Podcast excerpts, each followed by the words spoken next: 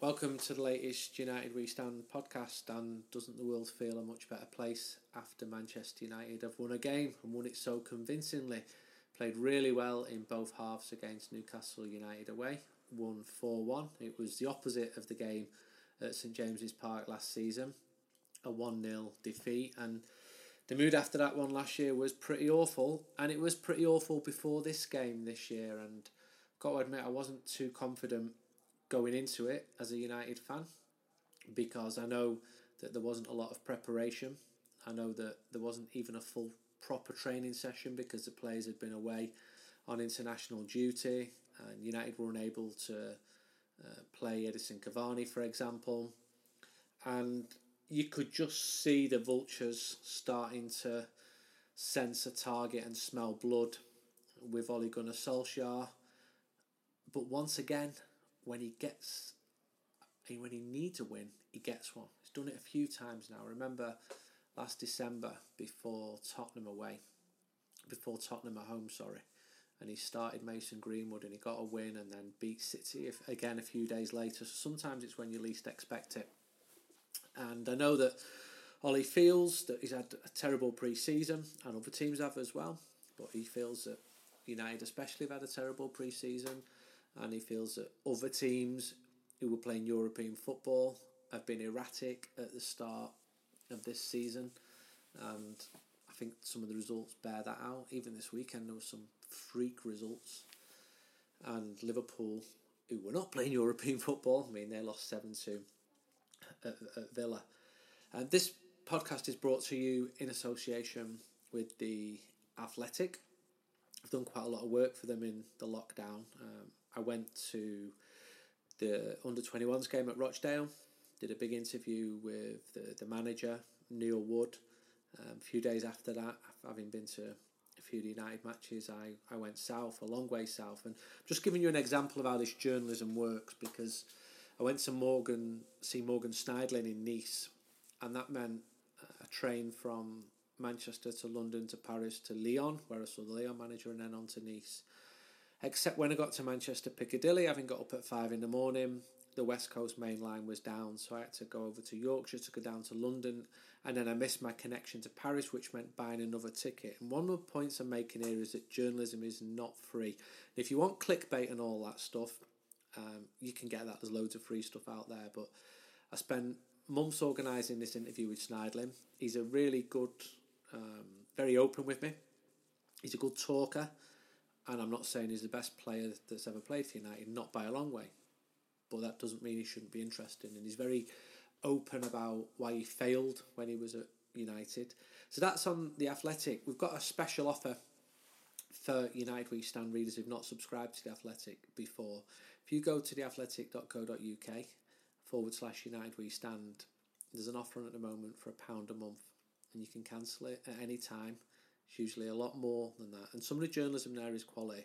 And the Athletics support this podcast. So without that support, we'll struggle to do this podcast because we try and keep this podcast free.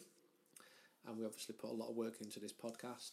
So please support uh, our sponsors while we've got them. It's a challenging time doing this podcast. We do a lot of these podcasts normally at matches when we're speaking to fans. That's difficult, but we're going to carry on trying to, to do them and I'm going to speak to a few uh, United fans today as part of this podcast before I head to Paris for the Champions League game against PSG. I can't promise that the Paris podcast is going to be anything like the last one. That had more downloads than any podcast than we've ever done.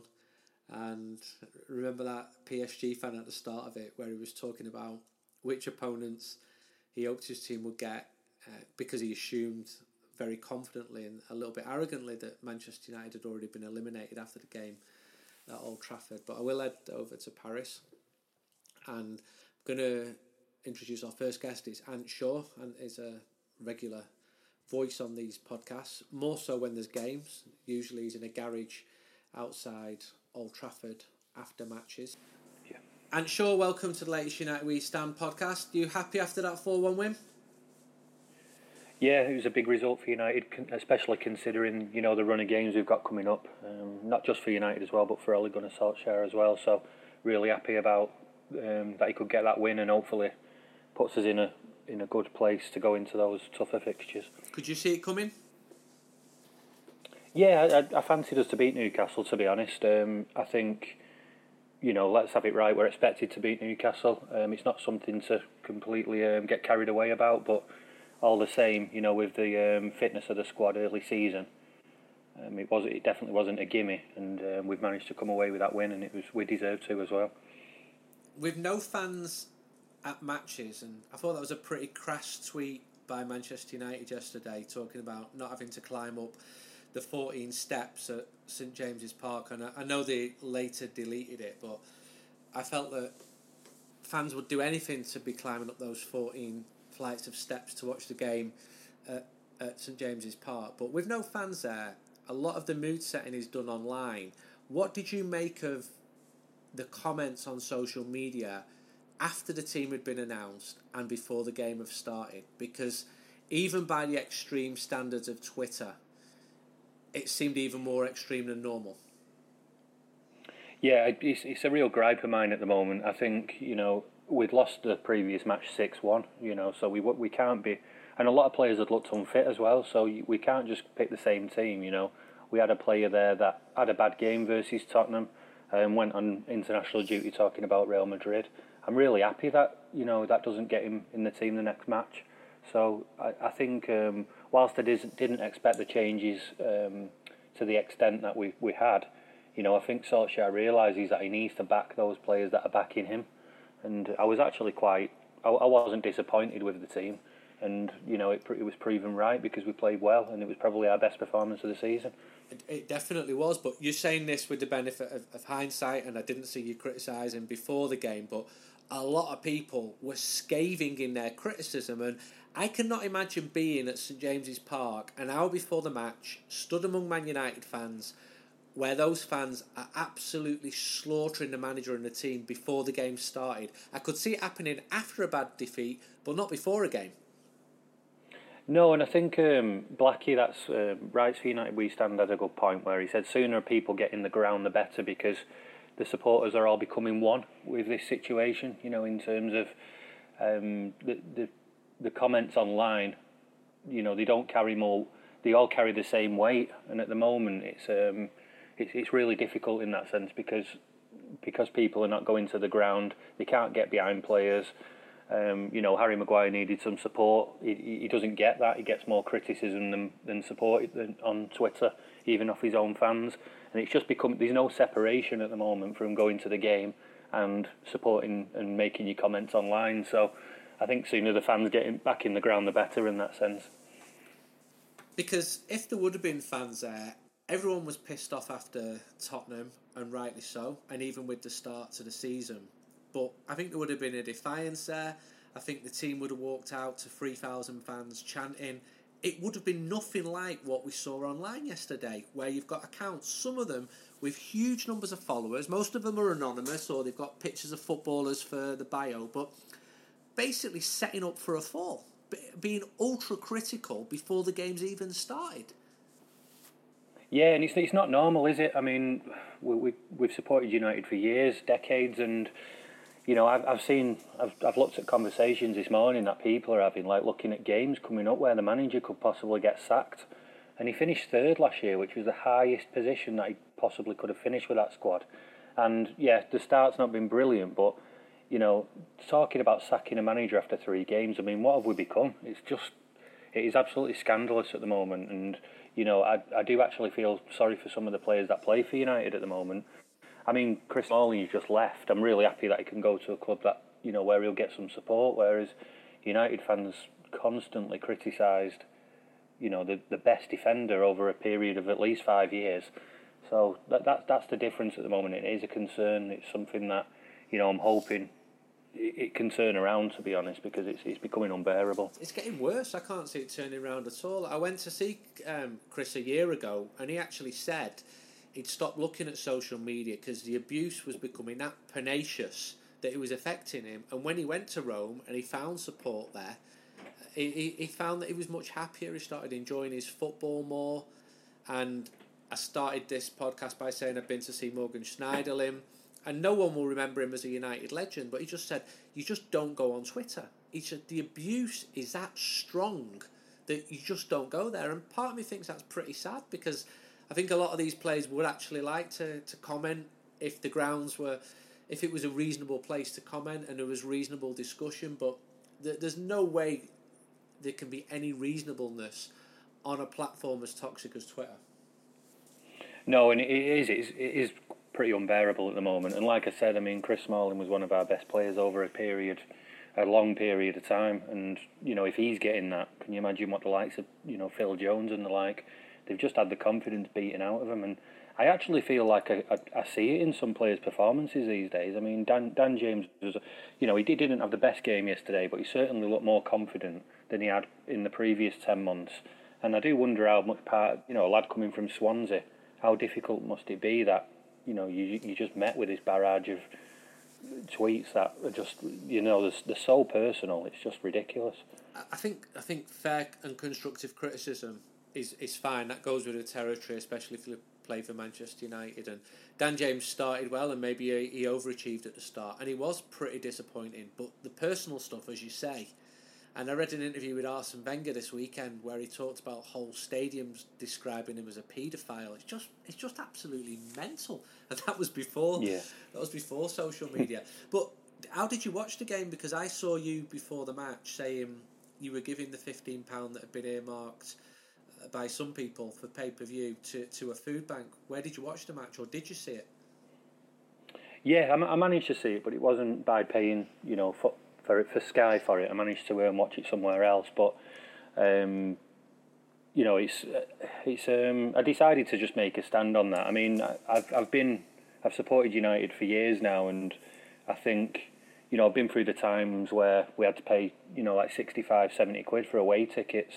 I think Arsenal even one year was seventy five quid, but um, I, I do actually think that that's dropped down, but there's still certain points where the, it actively needs to be discouraged, um, and supporters need to take a stand at some point because they will take as much as they can get away with, and um, I think I'm I'm happy with the fact that I gave my fifteen pound elsewhere yesterday, and managed not to, um, you know, pay Sky.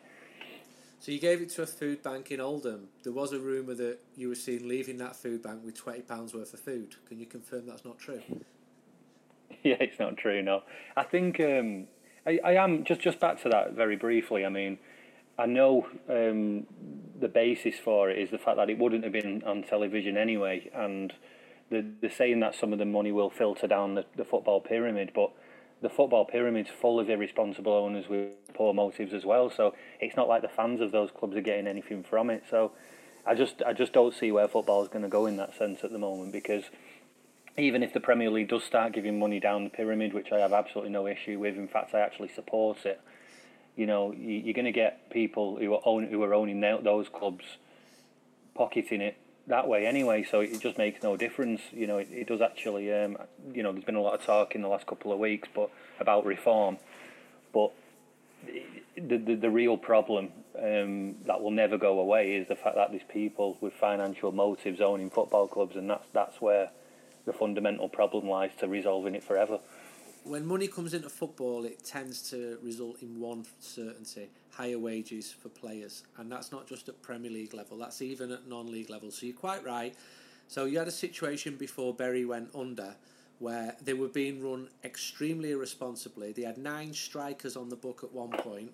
I can't recall Bury fans complaining about this. I've got a lot of sympathy for them, but I can't recall many of them complaining when they were getting promotion in 2018-19. Uh, Oldham Athletic have not been run well. Bolton Wanderers, Macclesfield Town. These are all clubs with long-standing histories, very close to Manchester, and they've been run appallingly bad in some cases, to the point that two of them uh, have gone under. So, I think there's definitely a- case for far stronger regulation in who can own football clubs. Um, I don't think we're going to see it with the the project, which has now been disbanded after every Premier League club voted against that last week. And you're quite right about the ticket prices. There has been some improvements.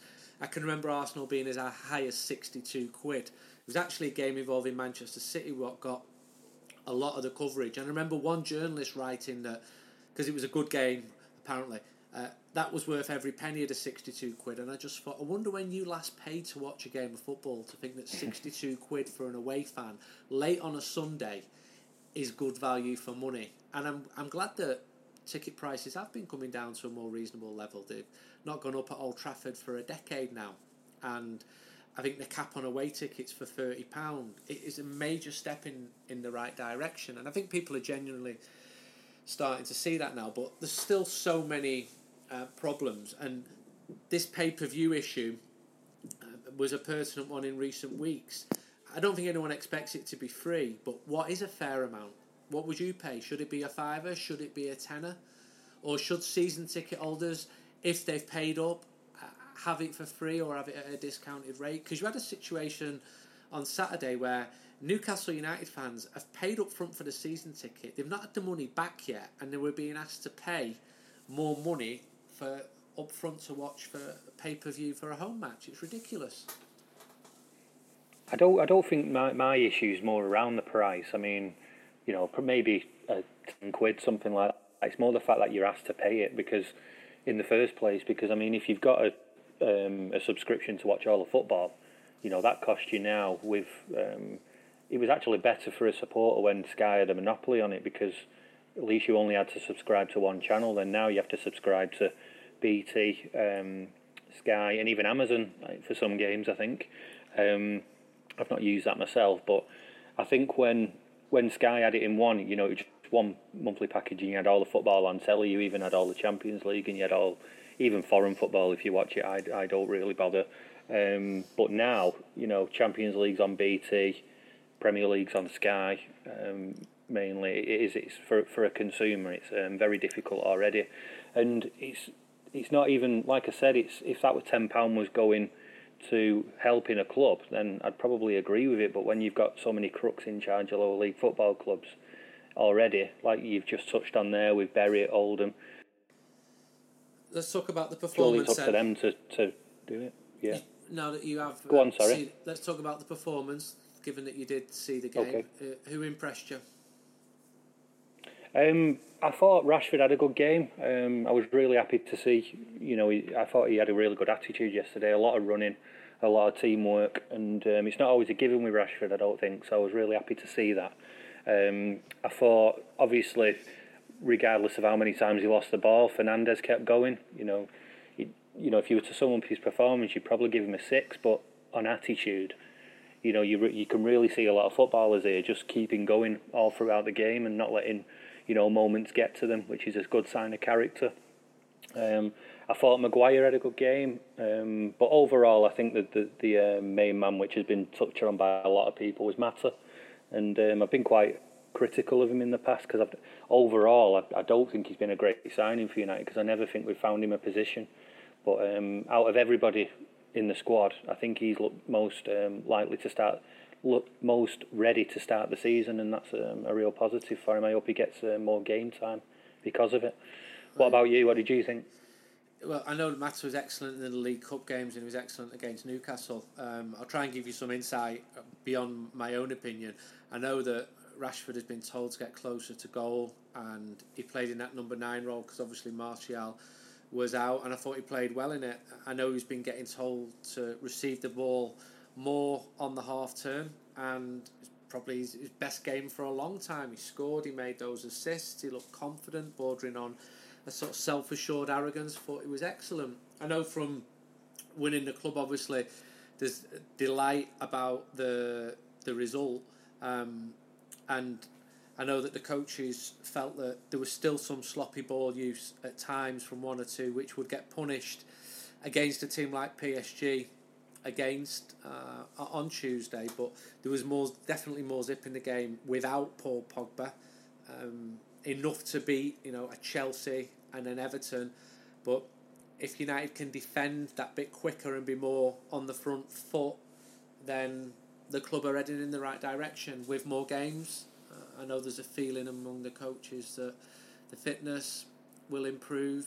That's been lacking. I think we saw that QPR tried, Crystal Palace tried to catch United cold and did so. Tottenham did exactly the same. Um, just got got to start winning matches at home because there's some matches, big games coming up against uh, Leipzig, who were top of the Bundesliga, against Chelsea, against Arsenal. And then PSG were one of the best teams in the world. You know, Neymar's going to play. He's better than anything Manchester United have got. And I think last time in Paris was incredible, but it was a freak result. I mean, let's be honest. I was sat in the ground watching PSG absolutely batter United, and it was a freak result, which which was fantastic, and the circumstances, and it was deserved as well in many ways. But PSG will be the clear, clear favourites to beat Manchester United on Tuesday in, in, in an empty Parc des Princes. Yeah, and there was a lot. Of, there's been a lot of games like that under Ali where we've started as underdogs, but you know you saw the, the even the goals we scored um, yesterday against Newcastle. They came from counter attacks, most of them. So I think um, you know those that that run of tough tough fixtures that we've got now.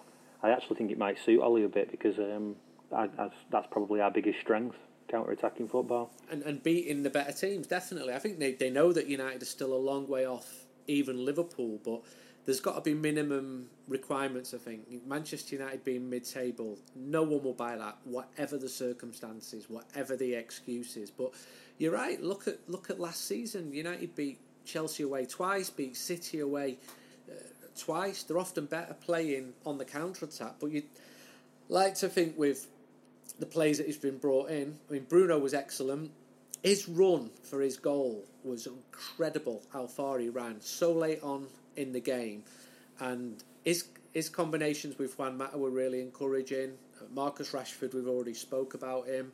Uh, Cavani, I did a piece on Friday where I spoke to Diego Forlan about him, and, and he was raving about him. And Rudi Garcia, um, and he knows far more about Edinson Cavani than I do because he's had to set up teams to play against him for the last five years or whatever. Yeah. And he was just saying, why did PSG sell him? He said he was such a huge part of PSG.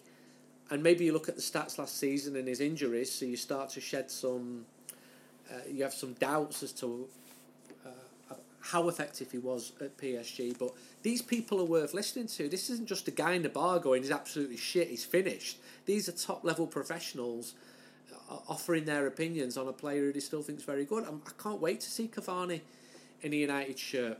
Um, and, and Alex Telles as well. I'm not sure that um, Facundo Pellistri will, will be ready yet. Um, I thought Van der Beek did well at Newcastle. I don't know what you thought of him. I was a little bit surprised he didn't start the game. Yeah, and I think as a, you know, as a whole, I think the talk of us having a crap team is very premature because I don't think we have. Um, there was some really good football happening in like June and July at times, um, where you could really see a team forming, and that's why it's so disappointing with how unfit some of the players looked at the start of the season because you know, we wanted to pick up where we left off, and there was some really good performances at back end of last season. I think we've added Van der Beek, like you just said, and I think um, some really tidy, um, you know, introductions at the moment that he's had, and I'm hoping against PSG he will start the game because I think he deserves to. I always think that was the plan to. Um, I know there was a big meltdown about him not starting yesterday, but I do think that Ollie's got um, a plan against PSG, and that, that includes Van der Beek, and that's the reason why he didn't start yesterday. I know that it feels like he's got to rest players, given that there's games every three days now. It's going to be much tougher than last season. Champions League's going to be miles harder than the Europa League, and we're watching all this from afar. We can't sell the fanzines at the ground. Normally, you're looking after the lads selling the fanzine at the ground. How do you feel about missing it all? Because we did hope when we spoke oh, a few months ago that we'd be back in October. Yeah, it's a huge miss to be honest. I think um, you know you you actually get time at weekends, which you think, bloody hell, what do I do now? Because it's not, you know, football is a part of your life when you go to the to every game. What do we play like 26, 27 home matches a season or something now? And to have all of those weekends just empty, it is a, it is a bit of a strange feeling. Um, I think even selling the mag, you know, there's a lot of people that you don't see. Um, you just get to sort of see the tweets and things, and that's it. And it's it's a bit depressing, really. I think. Um, to see them on a match day and speak to them and have conversations with them, not just about football but life as well. You, you know, you're not having those conversations, and it is sad. And I think that you know the newest cover, the United We Stand cover, was really good on that part because it, it does make you realise what what you are actually missing. Rick did a good job of that, and you you touch on community there, and, and you're quite right. And I know people who've passed away um, during the pandemic. United fans who go home and away, and we've we've put several of them. Uh, their obituaries, sadly, in United We Stand, and others are not are not so well. Um, former United We Stand seller, Gary, um, not in the best of health at the moment. Gary, if you're listening to this, we've got very happy memories of you, mate, and we hope that we hope that well, we can't pretend that things are normal for you, but we're all thinking about you, lad, and we we've all got a lot of time and very happy memories uh, of you. Gary used to sell the mag with you, didn't he? Yeah, he did. Yeah, we've got loads of stories about Gary. He's famous. Yeah, and um, when I, when I got an update on uh, how he was, I put it in our WhatsApp group, our sellers WhatsApp group, and some of them, you know, started reminiscing about some of his stories, and it was, uh, you know, it was a right laugh. Um, are, you, are, you, allowed to repeat any of them? Probably not. No, to be honest. so, some bad ones, I tell you, but um, but yeah, he was a very very old school bloke, weren't he? Big big Man United fan. I mean one of my favourite memories was was with him was um, I used to love how he used to get the megabus one way every time to save himself some money. So like he used to pay like five quid on the megabus to go to Crystal Palace away or something, and then he'd always jump on the United We Stand coach back because um, Blackie had let him on for a tenner or something back, and it was it was brilliant that. But he used to always get the megabus there or some weird way of getting there. But I remember once he came um, to Anfield on the coach and he came with this leather jacket on, and it was about 95 degrees on the day. And um, he had his, his United away top underneath. It was around 2000, 2010, I think it was, and it was um, the the black top with a blue V on it, the away kit, and he had that on underneath his leather jacket, and um, he didn't have a ticket, so he had to watch it in the taxi club in Liverpool. And I don't know if you've ever been in there, but the, the roof is really low. And bearing in mind it was a 95 degree day, and he couldn't take his coat off because of his United top. And um, Anyway, he got on the coach after, and it turned out um, that he fainted in the taxi club because he was so hot. so yeah, just just stuff like that. Just um, always got himself into a big pickle somehow, somehow or other. so, so Scouse about to pick him up because he's fainted in the taxi club. That taxi club, I have been in it. It's on Walton Lane. It's right near um, Everton, and it's full of like proper hardcore Everton and Liverpool fans. So he's gone in there yeah. and he's fainted. in a leather jacket in 95 degree heat, yeah. Gary, we love you, mate. And Ant, thanks for, thanks for joining us. Uh, hopefully, we'll get you back on the podcast no soon. Worries. Yeah, cheers, mate. Thanks. I suspect that people might have used VPNs recently. You can use ExpressVPN who support this podcast to unlock movies and shows that are only available in other countries. ExpressVPN lets you change your online location so you can control where you want sites to think that you're located. If you open the app, select location, tap one button to connect, and refresh the page to access thousands of new shows and movies. You can choose from being in almost 100 different countries. So you can supercharge your Netflix subscription with way more content. For example, what have I watched? Um, Patria on HBO, the Spanish HBO, is absolutely brilliant. It's about the ETA and the Basque conflict, and I'm sure it'll be coming in the English language soon, but for the moment it isn't. So why choose ExpressVPN over other VPNs Well, you can stream in HD no problem, there's no buffering or lag. It's compatible with all your devices, your phones, laptop, media console, smart TVs, and more. And not only does it let you change your location, it also encrypts your data and lets you surf the web safely and anonymously. Go to expressvpn.com slash united to get an extra three months of ExpressVPN for free. That's expressvpn.com com forward slash united. Our next guest is Remo. He's a regular contributor to United We Stand, and when he's not calling out blaggers on Twitter, he's usually going to Manchester United matches. What did you make of the 4 1 win at Newcastle, Remo?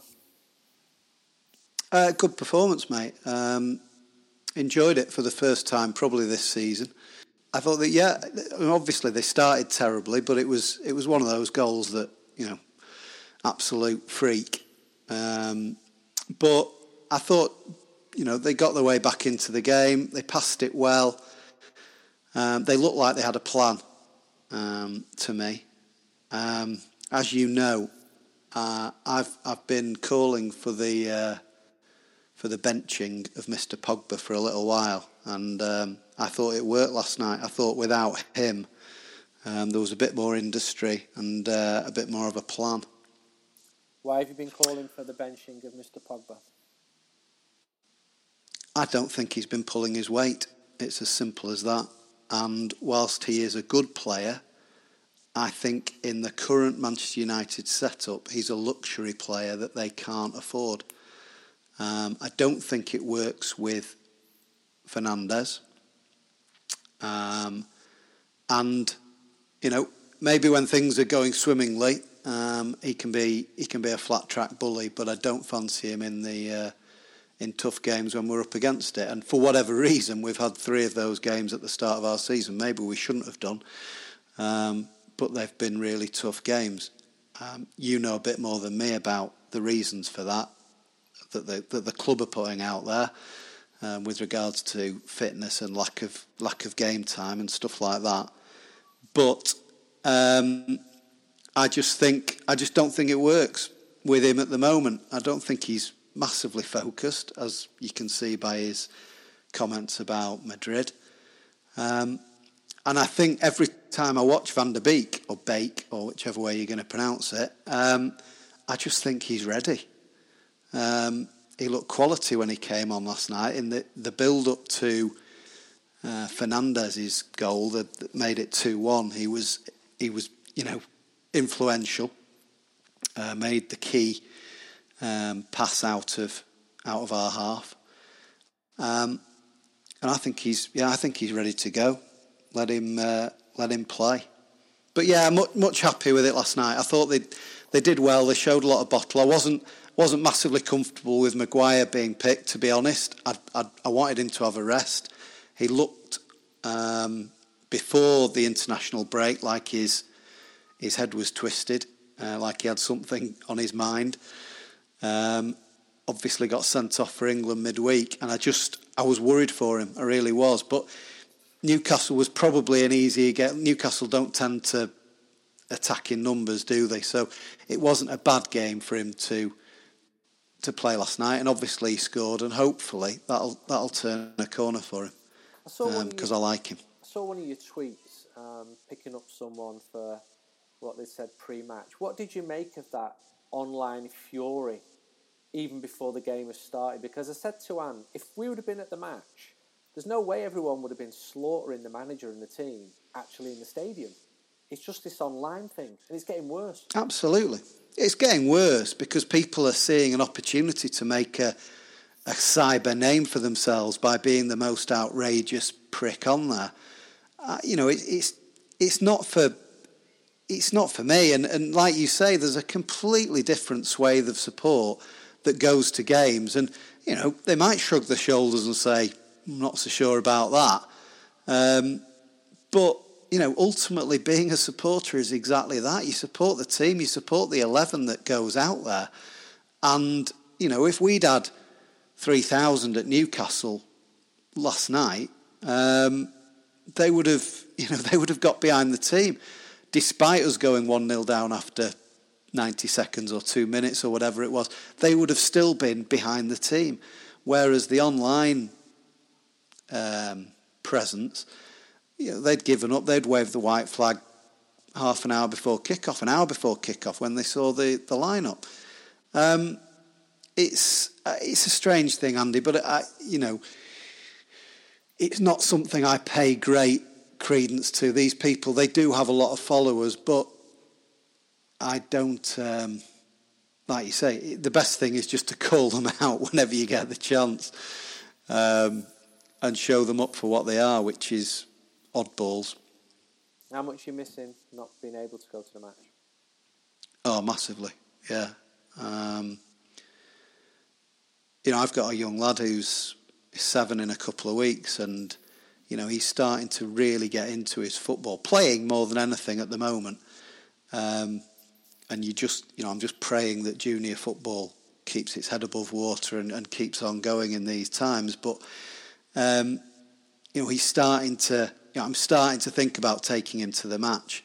in terms of you know I, I've not taken him yet because he'd be he'd be yeah he, he wouldn't be that wouldn't be able to keep his attention focused for that long, but I'm starting to think yeah actually you know I'd, I'd like to take him but I'm just worried that you know I'm not going to get the chance this season um, and you know how long is it going to be before I get in there? I just miss, I just miss seeing the lads and, and, and you know just that walk to the ground, getting the tram and, and you know seeing the different characters that you always see. It's uh, it's horrible and it's not the same and it's not football to me. You know, it's um, yeah, it's, it's hard work. It's hard work watching it. It's hard work watching all this.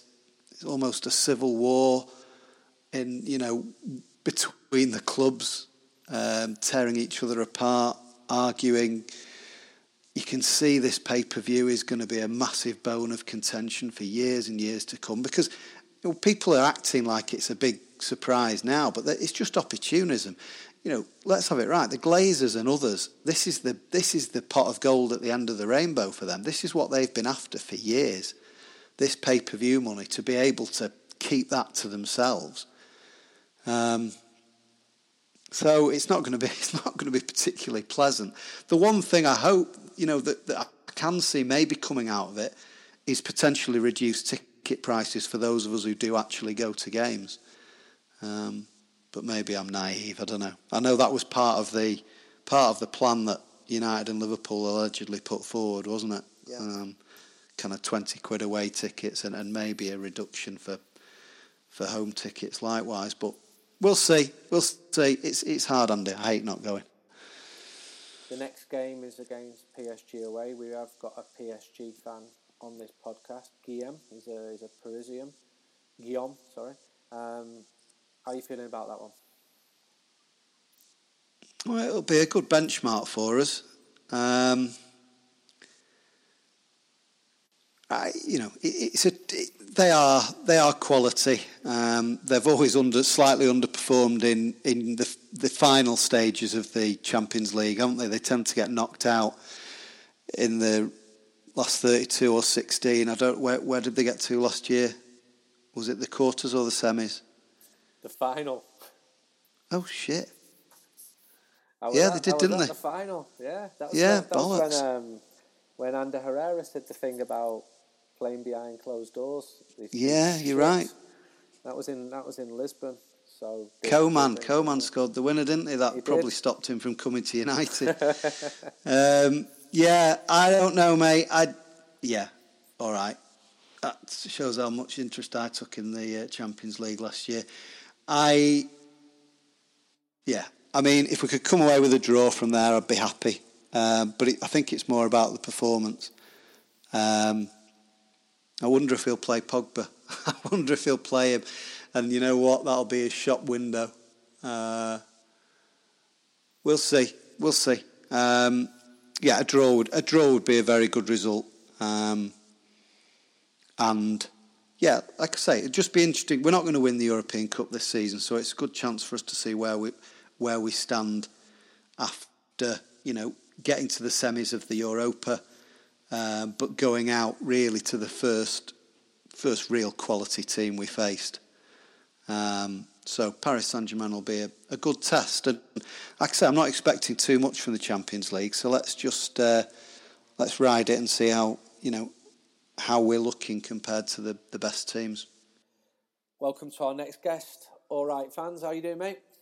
I'm all right, fans. You all right, Andy? I'm happy because Manchester United beat Newcastle 4 1. Did you see it? Did I fuck? I'm not paying that. 15 quid. It's a, it's an absolute piss take, that. I'm, not, I'm, I'm just not doing it, mate, to be honest with you. Every day I fall out, of, fall out of love with football a little bit more, to be honest with you. And when that will come out, then them fucking one off games, 15 quid a go, it's like, no, you're, you're taking the piss. You're taking the piss. I just I don't want any part of it. So, obviously, I watched Match of the Day. Yeah, I was out in the pub anyway, and I'm, I'm checking the score and blah blah blah. Listen, I'm Man United, but I'm not paying. I'm not. I'm not giving Sky an extra 15 quid to watch fucking Newcastle. That's for certain.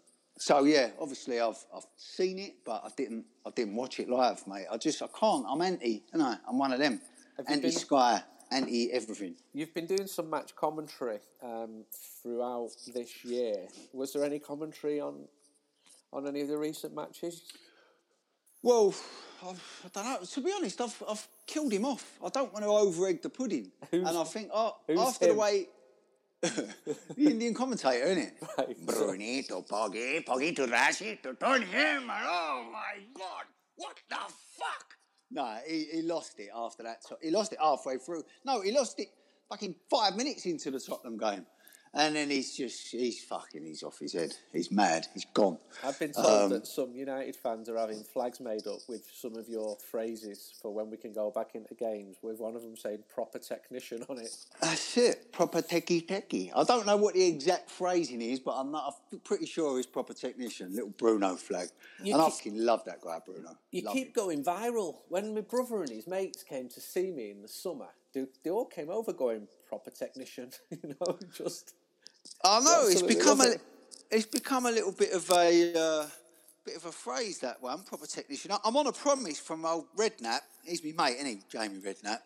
He's the only one who fucking has got enough bollocks to fucking like anything I do because Nev don't want it and Carragher don't want it and you know blah blah. But he's on a promise that he, when he does the next United game, he's gonna give it a proper technician. Just you know, casually slip it in there about Bruno that he's a proper technician. So you you take off lots of different people, and you can feel free to slip into character here. But Jamie Redknapp, I noticed, has started liking your stuff as you're saying, and Now it, he's a fucking blinder. though. He's, a, he's an absolute blinder. But my new one's Scott Parker, isn't it? go on. What does Scott Parker like? Well, basically, I've run out.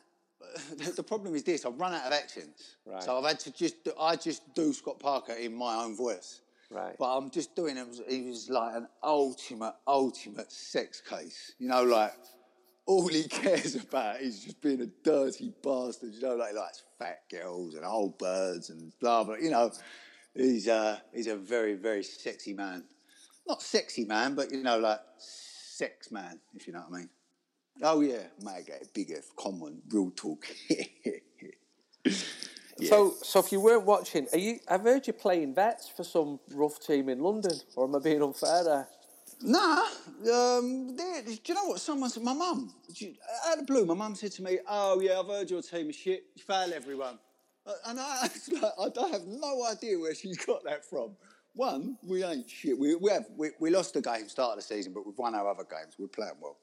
Um, it just come about off Instagram. I just thought, fuck it, I want to play football this year. Little release. I've just had a baby. Do you know what I mean? It's a nice thing to look forward to on a Saturday. Get out and blah blah.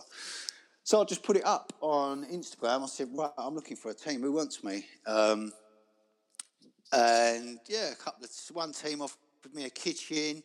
One team was offering me this and that, and I was like, "Listen, I'll rent, mate. Do your homework. I'm not a fucking homeowner. What am I going to do with a kitchen? Keep it in a fucking A lock keep it in up. one of boxes. Yeah, exactly. Yeah.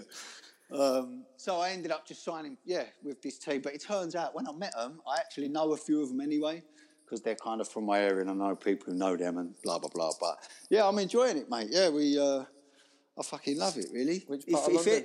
um, And how old, are you, we'll go how old are you? 38, man. playing. 38. I'm still playing at 46. I still get told off by my manager. My manager's a Cockney. He's a Chelsea fan. Who, wakey, wakey, Andy! For fuck's sake, Andy!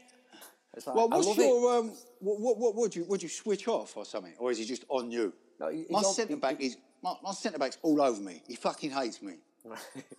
my manager basically reads football very well, and he knows if I'm not as fit as I should be, and he knows if I lose my man, and I know deep down that everything he says is right. So it keeps me on my toes, and I don't want to let him down. And I like him, and he's done it for a long time. He's managed at a decent level, and he absolutely bollocks me. It's like the only time in my life where I get told off. But it's nice, right? Yeah, it's I love it. I love it. I totally love it. But sometimes you might come up against a group of like uh, rough barrio kids or a team of Argentinians, and you know, it, sometimes it's open age, and I can't do anything if I'm up against a 23 year old lad. I just, I just, I'm limited in what I can do. I'm, limit, I'm limited anyway. But playing football is, is a brilliant thing. Um, Well, how- you're a right back. Though. You, you, I mean, I know, I know you're a right back. yeah. Yeah, I am a right back now. I, I'm a left back Right. myself. But what, what, like, you're not proud of it, are you? you've demonised it. I, I've often been, um, even when I was at my best, I was probably the worst player in a very good team in Manchester. Um, Oh, really? yeah. Yeah. I think I've said a few times. I'm, I'm basically the only member of my family who's not received money to play football. So when we when when I was a kid, before I, going to United stopped me playing for a long time because I was going home and away from being a young lad. Yeah. But just before that, I was we would go to like Salford and play in Gig, Giggs' team. He played for a team called Deans. And I'd, I'd, I'd actually mark him every, every time we played against him. And we, Who? Ryan Ryan Wilson, Ryan Giggs. So he was Yeah? on, he was on the left. I was at right back. Yeah, yeah. and uh, and we'd beat him almost every time. And I'd still have these arguments with him to this day, and he'll admit that. But I just got skinned every time I played against him. Absolutely skinned. Never, of course never even had a good game. Never even came close to him. Would regularly be brought off at half time. My dad would be just like, you know, my dad was a footballer as well. He'd just like, you know, you you tried your best, son. Yeah, that's, uh, sometimes that's all you can do. It's amazing when you come up against a good, good well, as you know, Andy, you're a football guy. Good players make it look so easy. yeah. make it look so fucking easy. And I think it's when you when you play lower li- or even if you watch fucking conference football or or, or you know semi pro football, you realise how good you you have to be to even play at that level. Gotta Really, really good. If you, if you if you're getting paid to play football, you've got to be really really good. And it's always been a little bugbear for me when people would say a professional footballer is rubbish, he's terrible. You're not. If you if you're good enough to be a professional footballer, you're really really good. Oh yeah, yeah, yeah, just are. exactly. I, Yeah, I know my brothers who played semi-pro. I know how much better they are than me, and they're only semi-pro. You know, it's it's uh, that's how it is. Anyway, how are you feeling about Manchester United this season? Uh, not great, to be honest with you, mate. And I, can- I can just see it happening again. I can just see them all. Uh, all right, yes. Listen, what was that? One all, five minutes to go, wasn't it? Yesterday. Yeah, Do you know what I mean? That could have gone either way. Um, I- You- d- d- you one, United battered them, mate. Yeah, it didn't. It didn't. Oh, listen, bad, mate. I, feel, I sound like I, I sound like an idiot, sorry, because because obviously I didn't watch it live. but it, it, it, obviously, I'm going from what I'm seeing on fucking match of the day. Um, United battered them first and second half, completely dominated. they? Actually played really well, but this season's not been good so far. But I've got to say that that performance at, at St James's Park was a very good one. And then Tuesday it's PSG away. yeah, that's it, mate. That's it. Well, that's um, that's a little bit more frightening, to be honest with you. I know Newcastle had a good start to the season, but you know, there's a difference between going to PSG, especially they'll be on this fucking revenge thing, won't they? Because of what happened the other year or last season, wasn't it? Yeah. Um, it's like I don't know, man. I, I don't. I don't like the. Listen, if if, if Palace are tearing holes in you, yeah, and then Tottenham do it, and then fucking let's have it right. Brighton could, could have scored five times. Yeah. Then you, you're walking into a bit of trouble against PSG. But then again, I did think that last time, and we went and got a result. But um, yeah, I'm. I, I don't listen. I was optimistic at the start of the season. I glossed over. I read your uh, four four two, by the way. Um, I mean, there's, a, I- there's, there's a lot of optimism in that. That there's the current issue of four four two, and it's a cover story, and there's Yeah. probably twelve pages of United in there, and there's loads of inside information in that piece about what is going on behind the scenes, and it's not all gone well. I mean, United tried really hard to get Jude Bellingham. They'd scouted him sixty-seven uh, times, but there's a lot of optimism in that piece. And then the season started, and it just went bang. yeah, But, but there are yeah. the, the fundamentals are that there's still the youth system is getting much better. Bruno Fernandes has still been a good signing. The team should still be stronger than than last season. We just need uh, Cavani to do well, Van der Beek to do well, Alex Telles to do well. Maybe get half a chance with uh, two of the 18 year old wide men who, who've, who've come in. Um, To, to be honest, though, many, you know, you've just said three or four players, yeah. How how many times the teams sign three, four, five, six players, whatever it is, and all of them do well? Never, ever. no, they they they're don't- all they're not all going to take off. You just want to hope the right ones do at the right times. I think signing footballers has never been an exact science. Sir Alex Ferguson made lots of errors in the transfer market as That's well. true, that's if, true. If, if three of them um, came good, I mean, Cavani's been brilliant wherever he's been. At some point, Yeah. age is going to catch up with him, but we don't know Um, Yeah, when- yeah, when that's that right. be. It's a, it's a bit like the um, the Larsson signing. I was going to say the Ibrahimovic one, but I don't know. It's, it's a it's a bit like when we when we got him in. It's, it's risky, but it's, it's so long as it's a short term thing, which it clearly is. Yeah, because I think it's surely it's a stopgap until Greenwood plays down the middle. No, I don't know what you think Um, I think because I, don't I don't think Martial's going to end up staying as a fucking centre forward. Do I you? Think, I think it, it gives you another option. He's experienced. He's a leader. The younger Yeah. players, and what I'm saying here is what the coaches feel. That, that this is, they feel that watching him every day, someone who's won trophies and been massively successful, world class player, can be a good um, influence on on the other players. Uh, Greenwood's still got a lot of learning to do. You mentioned Larsson. I, I actually spoke to him on Thursday for the first time in my life. He's now the assistant coach of, of Barcelona. But when he went to Manchester United, he had a transformative effect in that dressing room because all Yeah. those players were in awe of him, almost all of them, which is pretty mad. And he's quite a humble guy. And they Yeah. absolutely loved Henrik Larsson and they wanted him to stay. And he wasn't there that long. It was only three or four months that he was there. So, you know, Cavani's not alone. Um, but I, I'm really looking forward to seeing him play, actually. And, No, listen, I- I- I like Paris, him. He's going to be m- properly motivated against PSG. But clearly, Yeah. they're, clearly they're favourites. Am I right in thinking he, he, I don't know if I'm imagining. I make up a lot of stuff and tell myself it's fact, but I don't know. Is he a, is he a fucking Neymar hater or a Di Maria? I know he, he fell out in one of them, didn't he?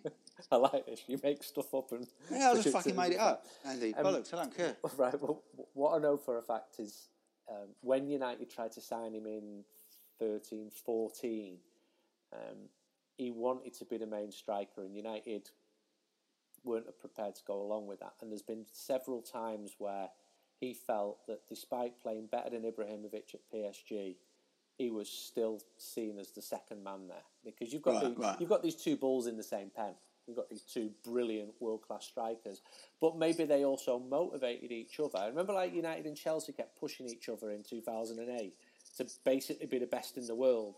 Were they both starting at the same time? Yeah, Were they both playing in the same side? Yeah. Lo- yeah. Loads of times they did, but then Yeah. then PSG started to change a little bit, and their two best players were um, um, Mbappe, but this was later, and, and Neymar. But uh, for for many games up until 2016, it would be Cavani and Ibrahimovic. Yeah, yeah. But they they both Yeah. it was Cavani often had the ump.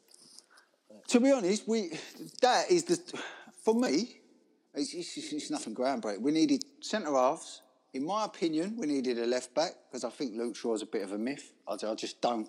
Uh, I don't see what direction that guy's moving in. I think he's he's never quite kicked on, in my opinion. Whatever. Now this Telles, we we needed a left back. Yeah, we we could have done with a different kind of right back, if you ask me. I know I said this last time, and I don't think it went down too well. I love Wan-Bissaka, but he's no good over the halfway line on the ball. Fucking great defender, great in the tackle, but I just don't see how you're a modern fullback. Yeah, I think he's he's regressed. It was great for him to get the goal at, at Newcastle. He started last season well. He was tackling well, but his distribution going forward has definitely become an issue. Um, Yeah. Diogo Dalot has been allowed to go. Brandon Williams, maybe. So I spoke to someone at the club on Friday, and they said maybe he should have a, another go at right back because he's not the not the. He's right-footed, isn't he? Yeah. At, at left back. Um, you said Telis, right?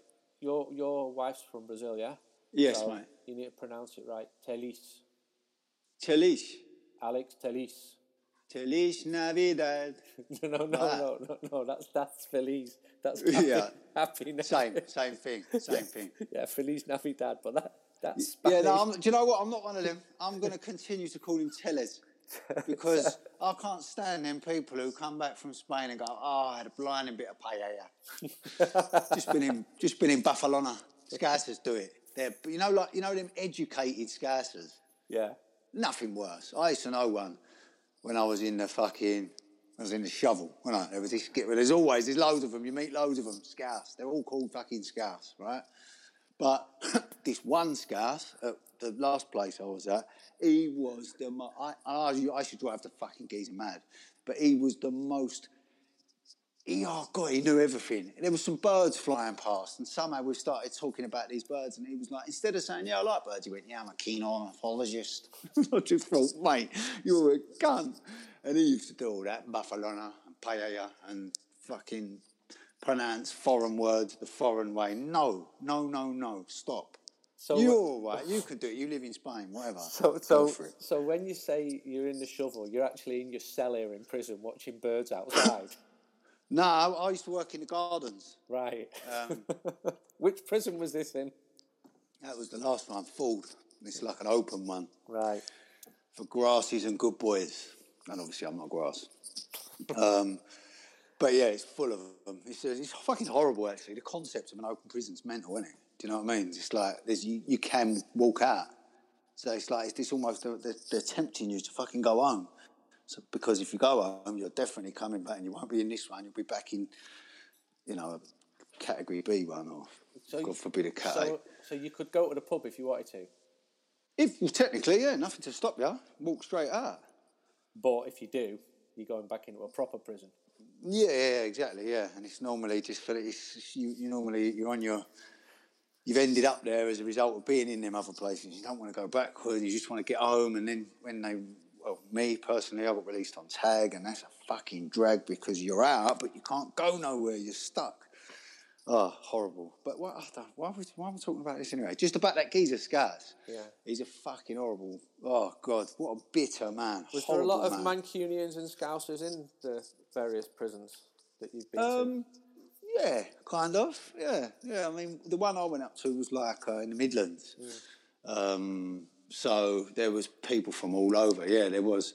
I met some blinding, blinding fucking lunatic. This kid from Salford, but absolute blind of a kid. But fucking hell, what a loon! Like the maddest I've ever met in my life, and I've met some weirds, you know. Um, but yeah, and then there was this, yeah, loads of, probably met about six or seven blokes called Scouts. So that kind of tells you that there's not, I didn't come across that many of them because they're all called Scouts. Do you know what I mean? You can't call them all Scouts if there's loads of them.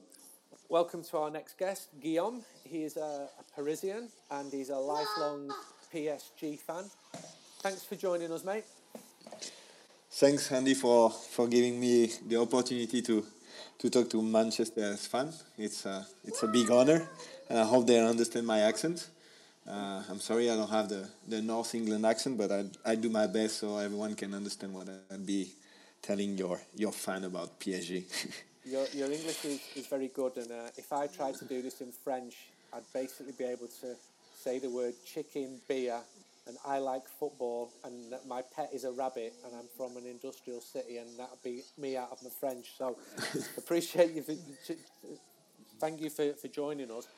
How are you feeling ahead of the game on Tuesday? And are you still scarred by what happened in March 19? Definitely, uh, definitely, definitely. It's a it's a good occasion actually to to to to make a draw there because uh, it was uh, like unbelievable. I still have this. Uh, I, I can't believe still this game. You know, every time I ever think about it, it's like, how come? How come? We got eliminated of the of the Champions League this year. It was like, and, I- and I still can't believe it. I still can't believe with the team we had, we couldn't maintain the advantage of, of two goal nights. And like unbelievable. So it's a it's a good occasion for, for us to to send a message back to, to you guys. Well, hopefully not, but PSG have continued. I, I hope your night I hope your night there won't be as joyful as it was. It was absolutely brilliant, mate. Um, I, I just went there not thinking that United would be going through at all. And you don't want to hear this, but I like watching football in Parc des Princes. The atmosphere is really good, and people sometimes have an image of PSG as as this new club, or they talk about your ownership, and I'd be inter- interested in your views on that as well. But the atmosphere has always been absolutely brilliant. It's miles better than any British football ground. And even when PSG came to Old Trafford for the first leg and played really, really well, your fans, three or four thousand of them, were so boisterous and noisy. It was a proper good away following. So I think United fans respected the fans, maybe not the ones just sat immediately in front of them because they were a bit too too boisterous. But everybody thought that PSG were going through. You continued your, your progress. You reached the Champions League final this year in, in Lisbon. Didn't really turn up. Is am I being unfair saying that? Yeah, no, well, uh, I think first uh, Bayern, Bayern was very strong, so that's the first thing, and uh, and then it's learning. Uh, it will be for this year, I guess. So no, no worries on that. And uh, before we spoke, I, I, I check on my, I, I had an intuition, and I, I check on uh, on the on figures and, and data, and because it's true that history of Paris after Qatar bought it is not the same as the early 2000 uh, experience we had, and actually the last uh, title of uh, European title of Manchester United.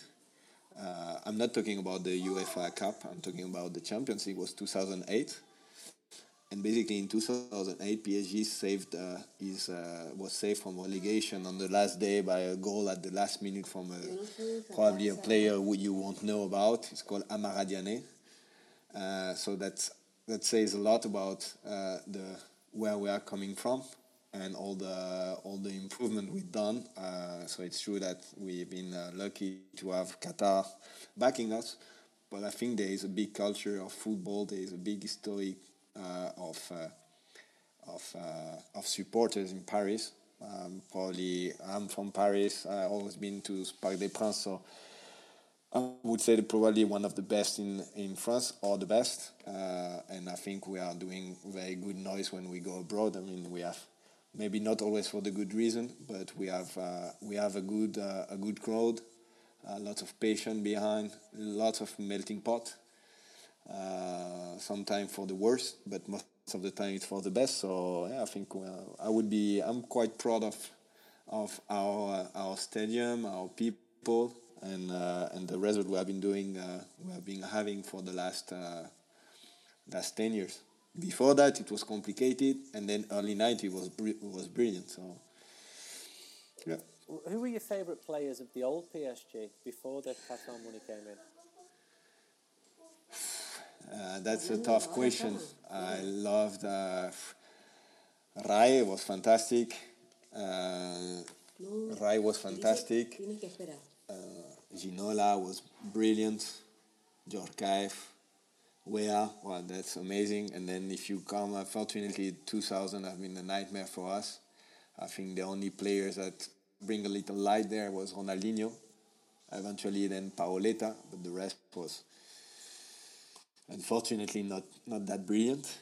Though we had Amara Diané who saved us. I think it's the only great memory of, of the of the of the 2000 2010 uh, decenny. Um, so yeah, I would say Rai anyway. So Rai, uh, uh, the Brazilian. Yeah, the you Brazilian. Know, you know who his brother was? Sorry. You know who Rai's Socrates. Socrates. Yes, yes, brilliant. Well, I think uh, it's uh, probably Socrates has another impact from uh, so on the society and so on, but Rai I think has the same kind of of culture, some kind of education. Mm, you really felt like someone like, yeah, educated, passionate about football. So. And uh, yeah. where do PSG fans come from? Because I'm not sure what arrondissement the stadium is in, but it seems to be a very wealthy part of Paris. Are PSG fans wealthy, or do you bring no. fans in from the the working class banlieues? Yeah. Is that right? Yeah, banlieue. No, I think uh, the stadium of Parc des Princes is, is, a big melting pot. I know, like for example, we well, first there is one thing that if you compare to biggest city of, of or, the biggest capital of football, generally speaking, in Europe, you have at least generally two two, two teams per, per city. In the case of Paris, you had just one. Before that, it was the Racing. Uh, the Red Star, but now they are the Matra Racing and these kind of things, but they are in now in, in second division or national.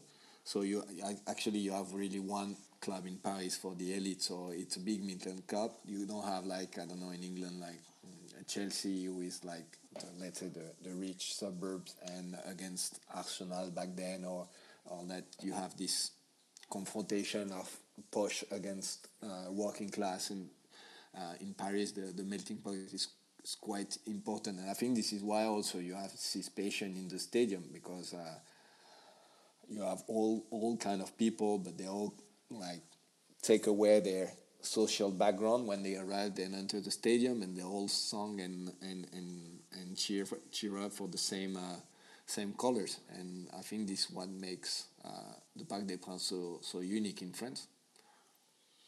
Tell me briefly about the following players. What your opinion is of them?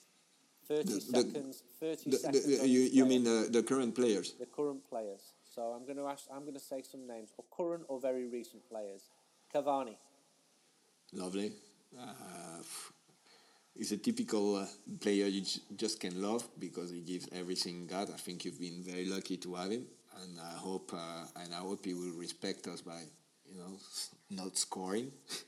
uh, but no, it's an amazing player. Actually, he's the best scorer of Paris. Uh, 200 goals, kind of amazing in uh, seven seven seven seasons. So it's amazing, basically. Ander Herrera, Ander Herrera, clever. Uh, I've been. Uh, he arrived this year. Uh, well, sorry, yes, last year, and uh, really kind of guy that yeah, in two weeks he was already trying to make his interview in French. Uh, very respectful, very clever. It's I don't know him personally, but it's this is the at least the image is. It's showing to to everyone. So Kylian Mbappe, Yeah, how I, what can I say? I say he's uh, the crack, as we say in Spain. Uh, no, it's uh, it's amazing. I wish I wish he's going to to last. I hope uh, by by by by being so so unique, he he'll keep on uh, doing the effort he has to do because he's only he's only twenty.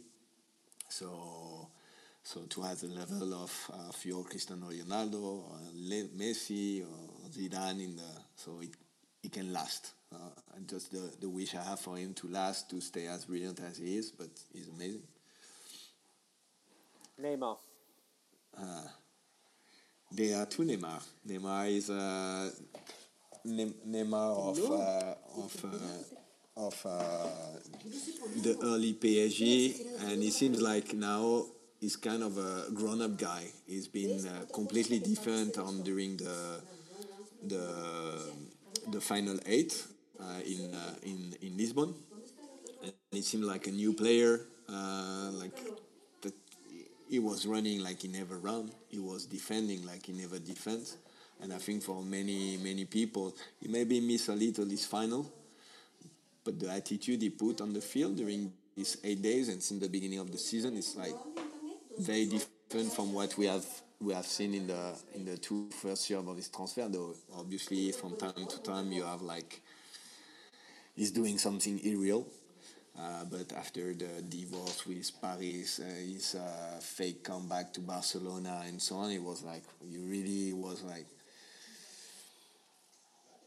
it was hard to to like him, but we have to say he managed to to to, to reverse the situation and uh, and to get back the love of the people. So I think he's he's on the good track, and hopefully he will last like this, and hopefully it can be kind of a new guy for for us. and we can't go through the whole team because we've not got time. But Angel Di Maria is another player who's played at Manchester United, obviously doing very well at PSG. Yeah, he's doing. He, he was. He had a, a little uh, difficult time at one uh, at one point, but I think he's doing he's doing great. But I would like also to. and There is one I would like to, to also to mention is Kimpembe because uh, one is a uh, is a pure Parisian guy uh, from the academy, and uh, he's been going like hell to to now be I think one of the top uh, defender worldwide. And uh, this is my little uh, how you say my my coup de cœur you know. Uh, I hope he will he will end his career there uh, with the capi- with the captain uh, uh, captain uh, band on his arm because uh, because yeah, he's a little French guy a little Parisian guy and uh, and this is amazing to have one in the team where everyone is so coming from the best club best origin best whatever so to have one, uh, we say a titi Parisien in the team is something fantastic. Finally, predict the score. And is there any Man United player who you'd like apart from having Cavani back? Well, you have a lot of Parisian actually, know. uh, it's true. Well, I mean, your, your city produces more world class footballers than any city in the world. I think it's proven true. to be Paris and, and Sao Paulo in, in Brazil, but at the moment, it's definitely Paris.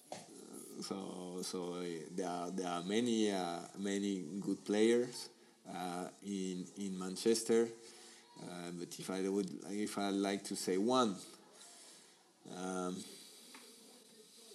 Hmm. What do you think of Paul Pogba as a Frenchman? I think he's, I think he's great. Uh, I think he's a little bit like Neymar. He does. Uh, unfortunately, I don't think he's going through his best years. Uh, he's he did great in, in national team where he, he, he really played real football and uh, invest himself as a as a really team players and so on. And um, so I hope he will continue that because definitely thing is uh, one of the greatest uh, midfielder that you can find currently. Uh, so I, I would love to have him in Paris, but have the, the, the Paul Pogba really like uh, fighters and uh, and game winner and not necessarily the the marketing Paul Pogba. Score prediction, finally. Score prediction. Uh, I don't know, maybe a, a 3 1 for PSG, obviously. Sling it.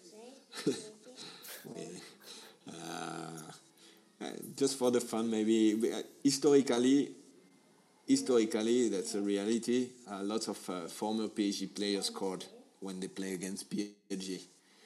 So uh, I'm, I won't be surprised if Cavani score one goal, but if we score three, it will be okay. I'm not going to agree with you, but I will thank you for your, your time, Guillaume. I thanks, Andy. I hope uh, people of Manchester will understand me. So that's it for this podcast. Probably the longest United We Stand one that we've ever done with our four guests. We will bring you another one from Paris. That that is the plan. Uh, I have got accreditation. Um, hotels booked and paid for, flights booked and paid for. Uh, there's a lockdown after 9 pm, so I need to sort that out. I'm not sure whether I'll get some sort of access to allow me on the street. But anyway, I'll try my best. And the new United We Stand uh, mag is out. Uh, all copies are in the post that were ordered before the deadline. We will do another mail out on Monday. If you're in the UK and want to order one, PayPal three ninety nine to uwsmag at yahoo.co.uk or look on our website uwsonline.com to see how to subscribe and we can post you a copy out or you can download the digital, digital edition instantly And that's slightly cheaper if you do it that way again go to uwsonline.com to see uh, details how to do that but we do appreciate support of people buying the fanzine while we can't sell it at the games we need people to do that if it's going to carry on, and we need people to support our sponsors on this podcast as well. The Athletic offer, if you go to theathletic.co.uk forward slash United We Stand, the offer's there. Thanks for joining us.